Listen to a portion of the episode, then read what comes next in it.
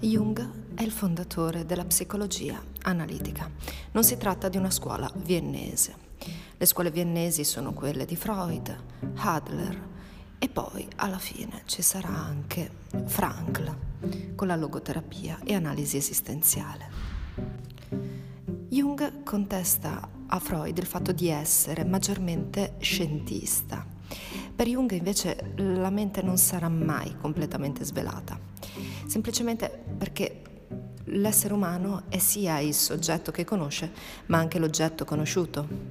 Quindi dei fenomeni psichici abbiamo solamente immagini indirette, parziali, viziate dall'osservatore, dal metodo e soprattutto dalle aspettative. Dal momento in cui infatti io ho un'aspettativa di me, Quell'aspettativa è l'idea che io sto conoscendo. Quindi che cosa sto conoscendo? La mia aspettativa o l'idea che dovrebbe confermare o smentire un'aspettativa? È un problema. È un problema mm, della psicologia in generale, in realtà, e dell'osservazione eh, condotta da se stessi su se stessi. Infatti la psicanalisi, la psicologia, secondo ad esempio eh, il nostro amico Popper non sarà mai una scienza, perché la scienza deve poter essere falsificata. Invece mh, mm, psicanalisi, marxismo sono pseudoscienze perché tutte le volte l'oggetto che dovrebbe falsificare o confermare la mia posizione può essere adattato ad hoc. Inoltre, in questo caso, se il soggetto e l'oggetto coincidono, ecco, cosa sto conoscendo? Le aspettative del soggetto, quindi la sua ipotesi? Oppure eh, quello che dovrebbe confermare l'ipotesi? Sono della stessa qualità, sono sempre un'idea. Inoltre, per Jung, l'inconscio, cioè la parte di sé che non è cosciente, ma la vera parte di sé, ogni essere umano è come un iceberg, no? Solo una piccola parte eh, fuoriesce e quella è l'io cosciente. Poi tutta la parte ehm, che è nascosta da, dall'oceano eh, è un inconscio, che però è la nostra parte di sé più vera. Bene, secondo Freud questo inconscio è personale, relativo alle proprie esperienze. Secondo Jung c'è anche un inconscio collettivo.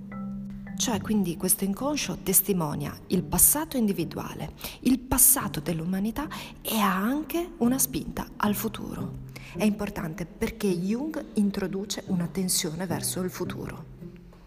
La psiche ha un rapporto con il desiderio di realizzarsi, la psiche vuole realizzarsi e quindi ha una tensione verso il futuro, verso la possibilità.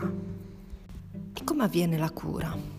La cura ha come obiettivo il raggiungimento di un equilibrio. Secondo lui non è asimmetrica, come era per la psicanalisi freudiana, dove il paziente sta su un lettino, il medico tace e prende appunti. Importante è il controtransfer. Il transfer era il fatto che poi il paziente si innamorasse del, uh, del, del, del medico. Qua c'è anche un'influenza positiva in realtà, non è solo negativo, in cui l'inconscio del paziente e quello del medico si uh, condizionano. Non è neutrale, insomma, il rapporto. Nell'ottica della psicologia di Jung, il paziente non va curato perché di fatto non è malato.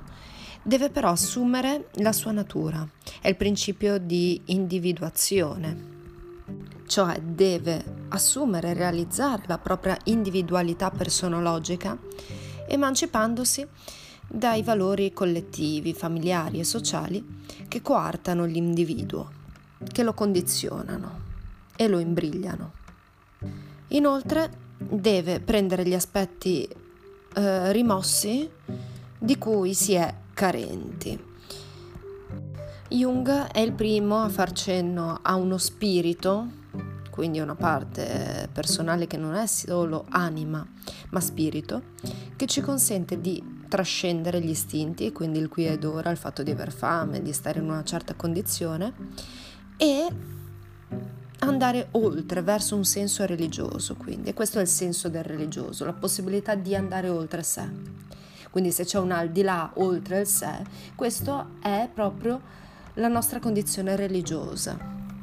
c'è un sostrato religioso, un inconscio religioso, una dimensione del religioso.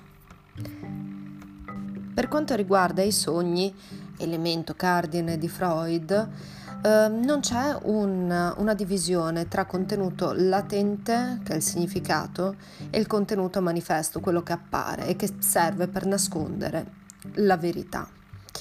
Quindi non c'è questa dicotomia freudiana, perché il contenuto è già significativo.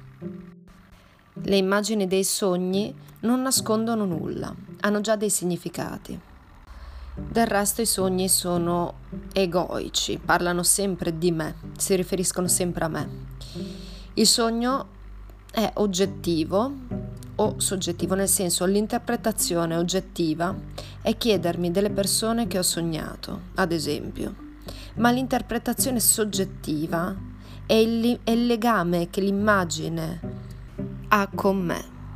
Quindi il sogno è quell'interfaccia eh, attraverso cui nel dialogo psicanalitico si può far riemergere l'inconscio. Le esperienze rimosse operano sempre in modo nascosto e mi determinano.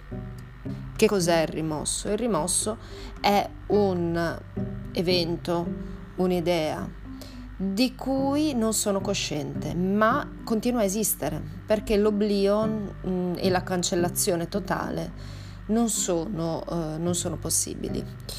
Quindi queste esperienze rappresentano mm, la grande parte del, dell'essenza di un uomo che compongono appunto l'inconscio perché sotto la coscienza e queste continuano a operare in diversi modi, con dei sintomi, con i sogni, con gesti mh, mm, apparentemente privi di significato, ma anche con tutta la produzione artistica, insomma. Il rapporto è la dimensione fondamentale, quindi il transfer. La vita psichica è scandita dai primi rapporti genitoriali.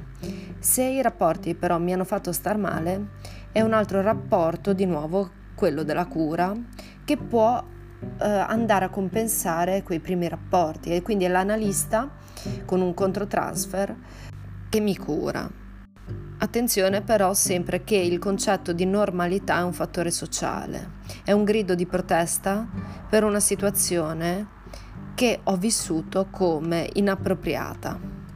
L'analista si associa um, alle risposte, quindi le associazioni, eh, le libere associazioni e i tempi di reazione. A volte certo eh, c'è poca logica nell'associazione e tempi lunghi. Questo significa forse che abbiamo toccato punti um, caratterizzati da intense tonalità affettive e tutti gli elementi che sono tra l'altro caratterizzati dalle stesse emozioni. Eh, che quindi sono legati a esperienze simili, tendono ad aggregarsi, quindi gli aggregati nell'inconscio riguardano più che altro tonalità emotive.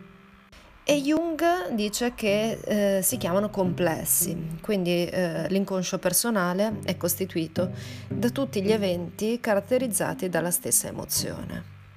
Certe esperienze fungono da stimoli attivatori e quindi ed- elicitano, eh, fanno venire fuori gli altri ricordi, emozioni, fantasie associate. La libido, che per Freud era energia sessuale, Uh, poi vabbè ha corretto il tiro, l'ha uh, ampliata nelle sue dec- declinazioni, questa libido che è l'energia che ci porta a voler uh, realizzare il piacere. Ed è quella che caratterizza l'S, perché secondo Freud mh, mm, an- descrive due tipi di istanze, una che è S ego, superego, S è questa parte regolata solo dal piacere, quindi voglio, voglio, voglio, e non esiste alcun principio di contraddizione, quindi non esiste eh, il, il negativo nell'ess.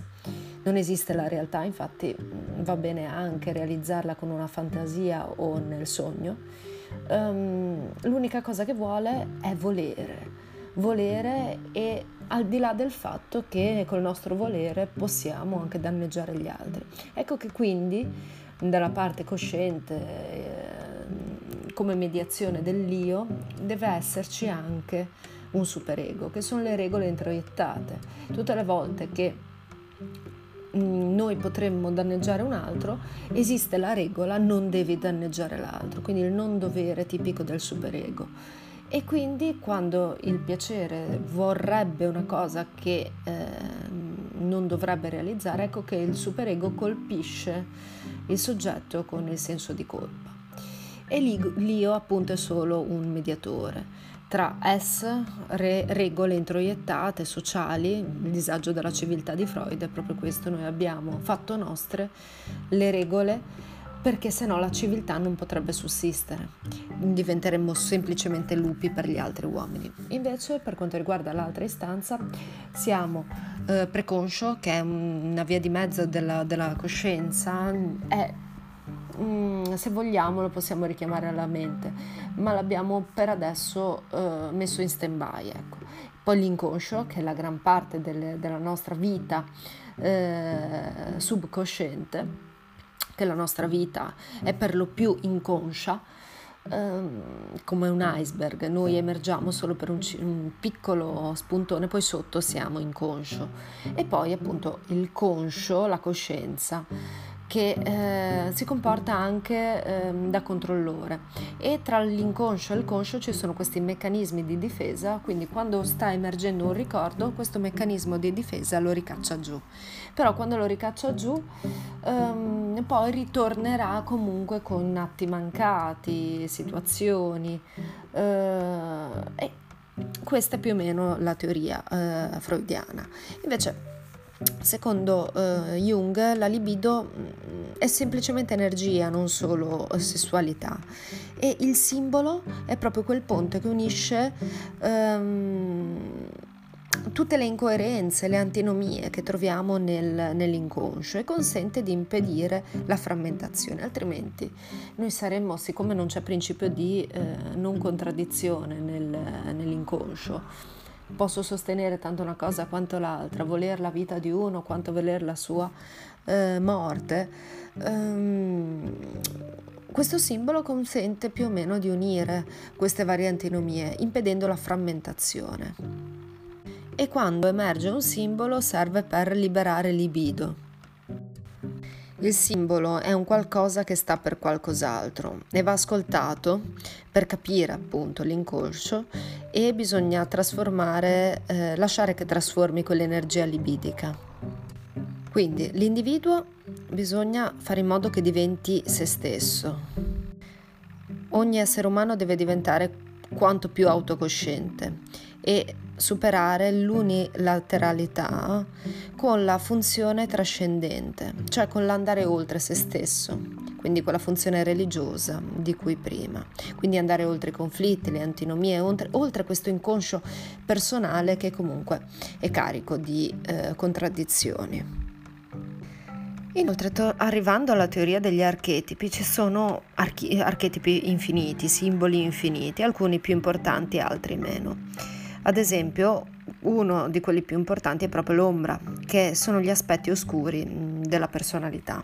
Quindi abbiamo la persona e la sua ombra, la sua controparte negativa. Poi siamo tutti sia animus che anima, quindi aspetto maschile e aspetto femminile. Animus è, dice è logos, normatività, quindi le regole, le, mm, si basa sulla verità, queste parti più, tra virgolette, maschili.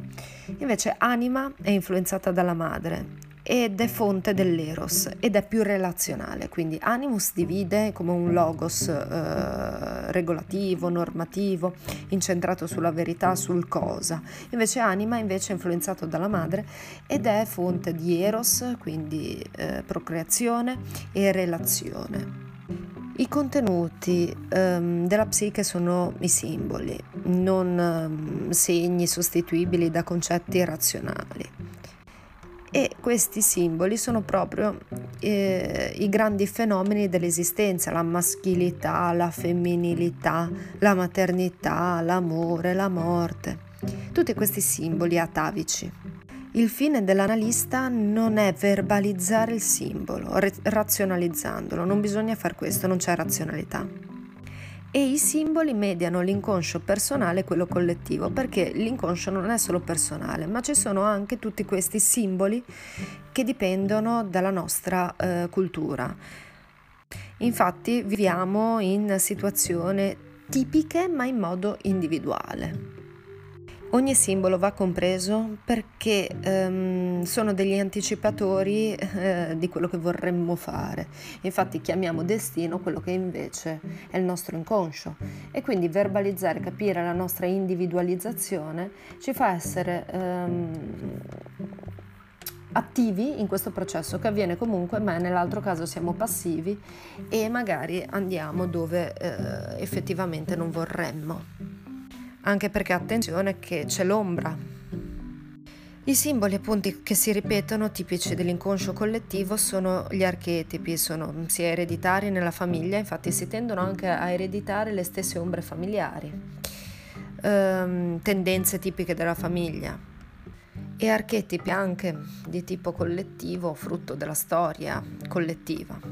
L'ombra è quell'archetipo, quella parte eh, che si pensa di non essere, quindi tutto ciò che noi detestiamo e che ci, ci veramente mh, mm, ci dà proprio fastidio nell'altro, in realtà è in noi e quindi la vogliamo scorporare e la neghiamo nell'altro per negarla in noi.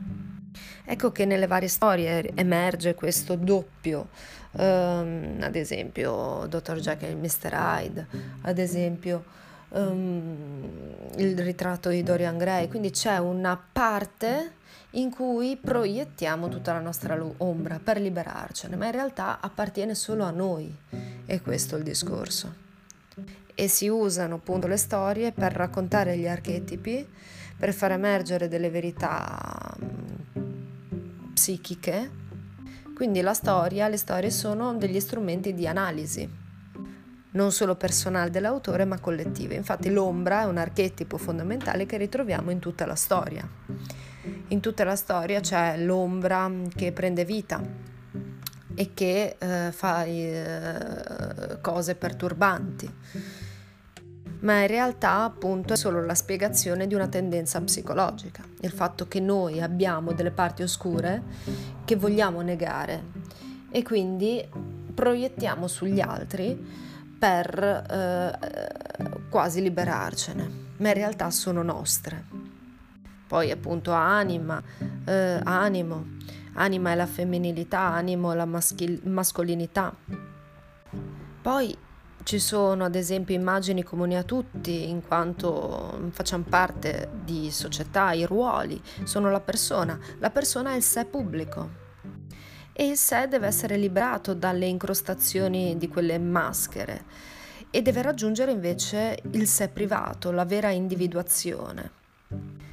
E l'analisi dei sogni mostrano l'evoluzione del sé e va, vanno affrontati questi sogni proprio eh, confrontandoli con i miti, con i miti, con le fiabe, con le storie perché lì si rivela come nel sogno appunto la, gli archetipi e quindi si può capire il significato. E il fine è raggiungere un equilibrio della uh, polarità. L'obiettivo quindi uh, dell'essere umano è proprio conoscere se stesso, attraverso i simboli, i sogni, conoscere l'inconscio.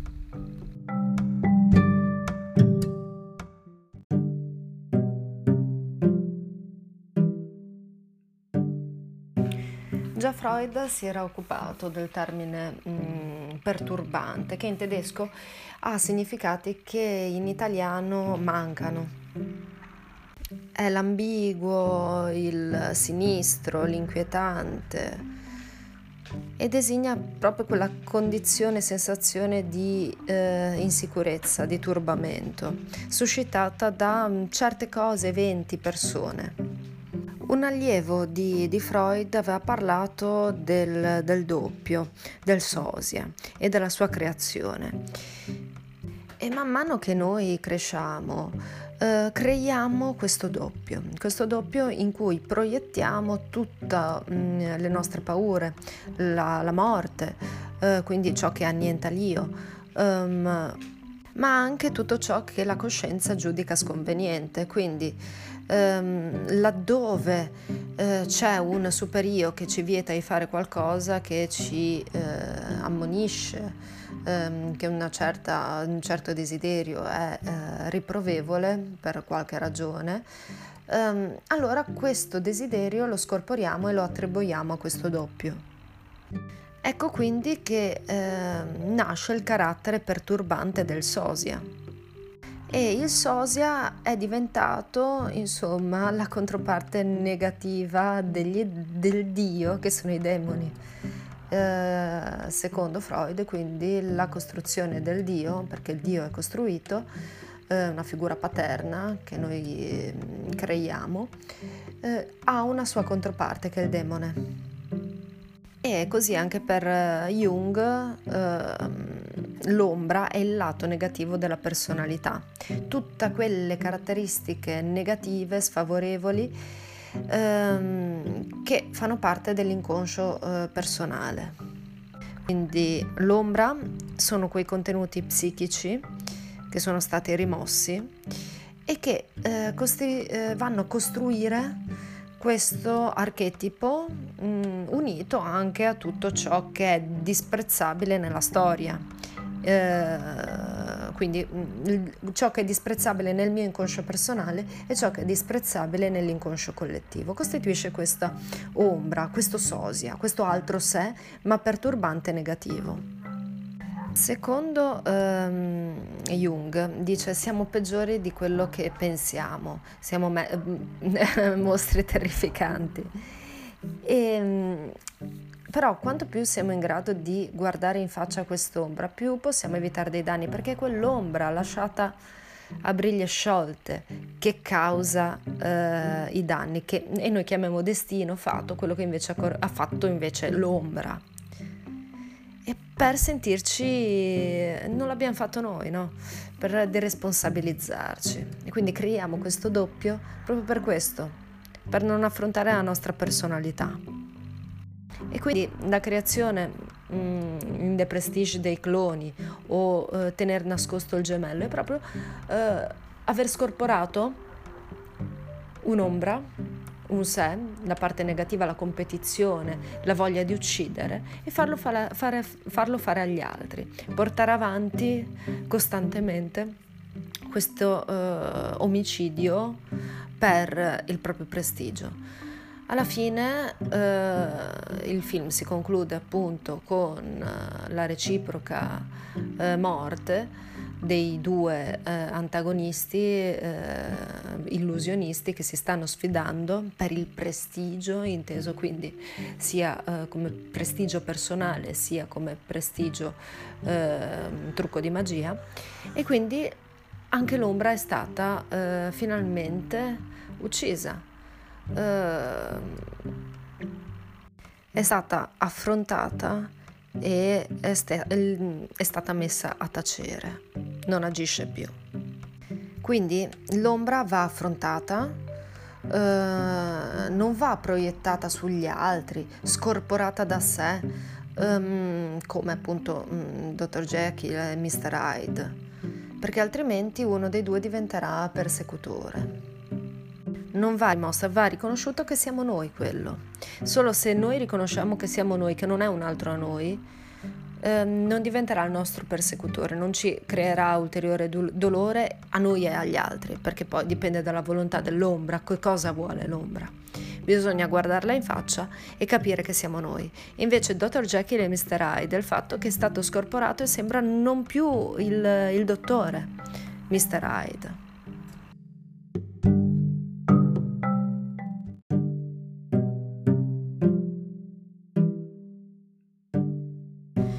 Infine, per quanto riguarda la teoria dei tipi, eh, allora per Jung la libido non è solo energia sessuale. Per Jung eh, è energia psichica in senso lato e può essere rivolta o all'esterno o all'interno.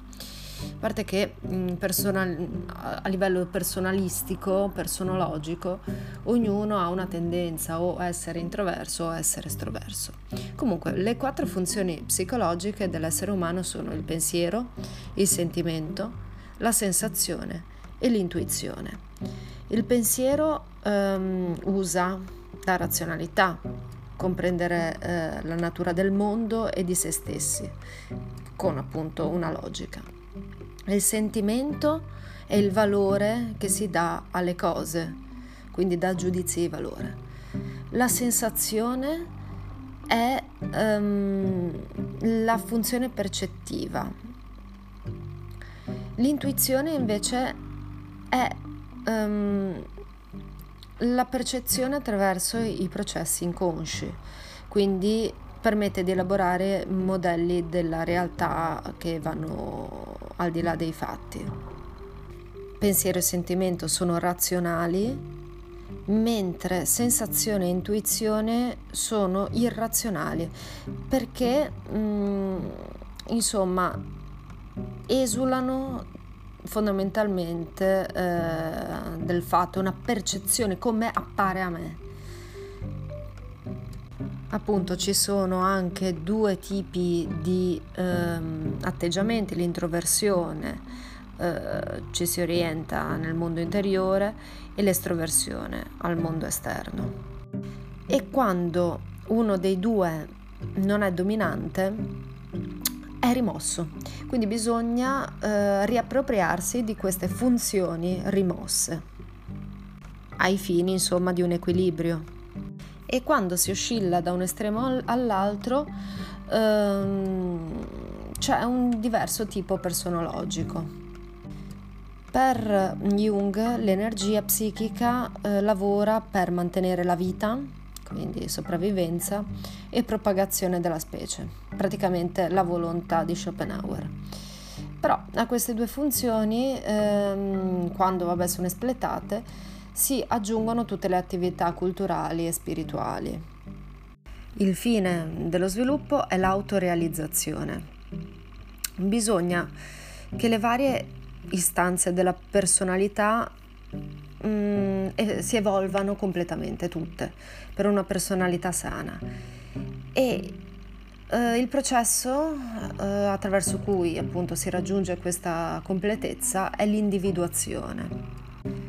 E attenzione, quella trascendenza religiosa, questa, lo spirito, permette di andare oltre questo sé eh, raggiungendo i poli opposti, quelli che appunto mh, mm, sono rimossi, per avere il mandala, la totalità perfetta, ecco quindi il cerchio, come altro simbolo eh, molto presente in tutte quante le culture. E l'energia mh, mm, psichica può essere spostata con il processo di sublimazione, quindi eh, dai processi ist- istintivi a, eh, a quelli culturali